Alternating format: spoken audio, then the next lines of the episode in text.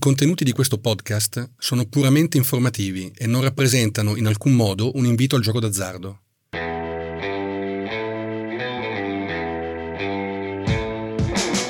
La vita è lastricata di scommesse. Pensateci bene.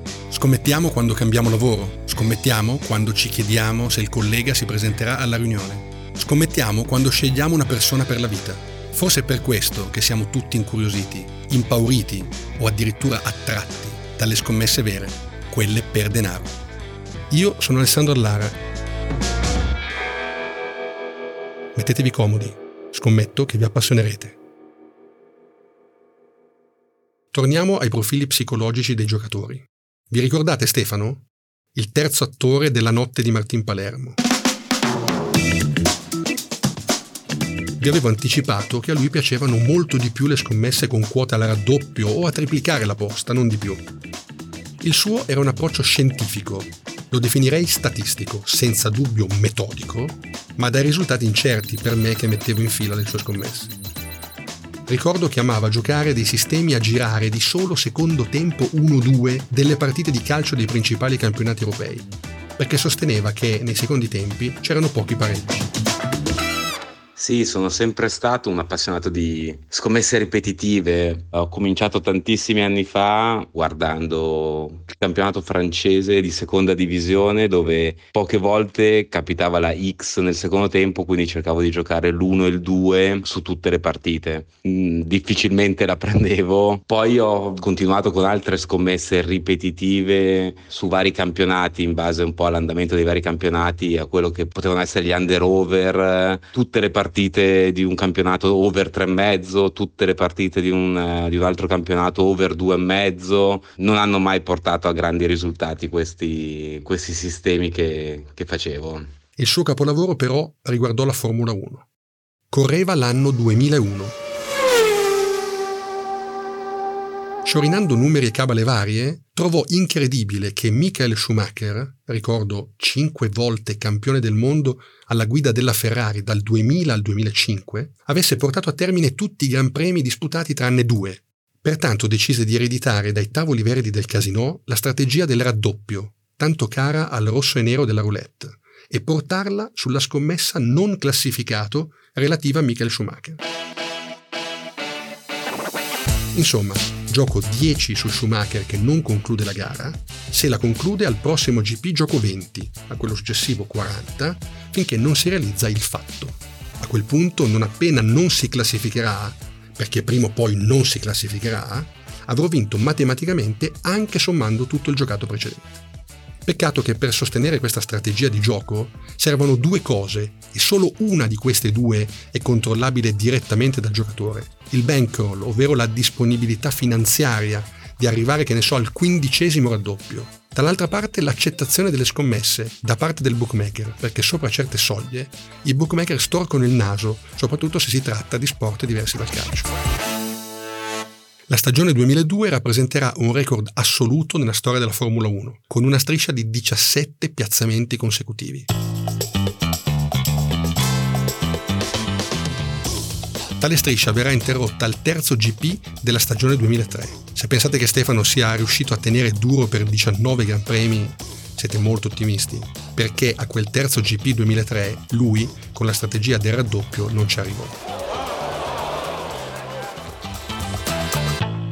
La scommessa ripetuta su Schumacher eh, non classificata è andata avanti per uh, un bel annetto in cui Schumacher si è sempre classificato in tutti i Gran Premi. Quell'anno purtroppo è stato tragico da questo punto di vista, dal punto di vista bettistico. Stefano forse ne uscì con la consapevolezza di dover cambiare strategia, ma nel complesso lui fu uno scommettitore molto prolifico, che ha saputo fare delle scommesse un vero e proprio lavoro per qualche anno.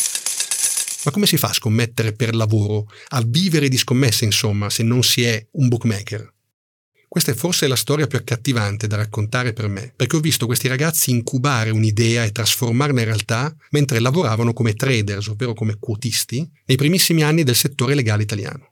Stefano si occupava di sure bets, ovvero di scommesse senza rischio. Immaginatevi una partita di tennis dove potete giocare sia l'1 sia il 2 a quote talmente alte da concedere un vantaggio matematico qualunque sia il risultato finale della partita. Era, ed è ancora, ma vi spiegherò perché in maniera molto molto meno eclatante, un lavoro fatto di tanto studio, di tantissime ore passate al PC, di conoscenza dei metodi di pagamento, di conoscenza dei regolamenti delle scommesse e di tanti piccoli dettagli che fanno la differenza in un settore emergente. Dopo questi anni da scommettitore, insieme a un mio amico che già lo faceva da, da parecchio tempo, mi sono appassionato alle, alle sure bets. Quando ho capito che si poteva trarre un buon guadagno, soprattutto negli anni passati, nei primi anni dei primi bookmaker eh, in Italia, eh, dove il controllo del rischio di questi bookmaker era molto basso, per cui le quote alte che oscillavano tanto nel mercato mondiale in Italia rimanevano lì per tanto tempo, si potevano giocare, giocare anche ripetutamente due, tre, quattro volte. E da lì mi sono un po' appassionato alle sure bets poi ho continuato con le sure bets per, per tanti anni, per una decina d'anni. Devo dire che questo, questo mondo delle sure bets sicuramente porta più profitto rispetto appunto alle, alle, scommesse di cui parlavo prima, che erano quelle ripetute o scommesse comunque in, in generale in base alle proprie idee. All'inizio c'era betbrain.com, era un sito inglese che sostanzialmente metteva a confronto le quote di quasi tutti i bookmaker online più affidabili. Facendolo evidenziava le quote massime e attraverso un algoritmo mostrava quelle su cui era possibile realizzare un vantaggio matematico. Nacque così un mestiere, sconosciuto ai più, invidiato da molti, compreso realmente da pochissimi.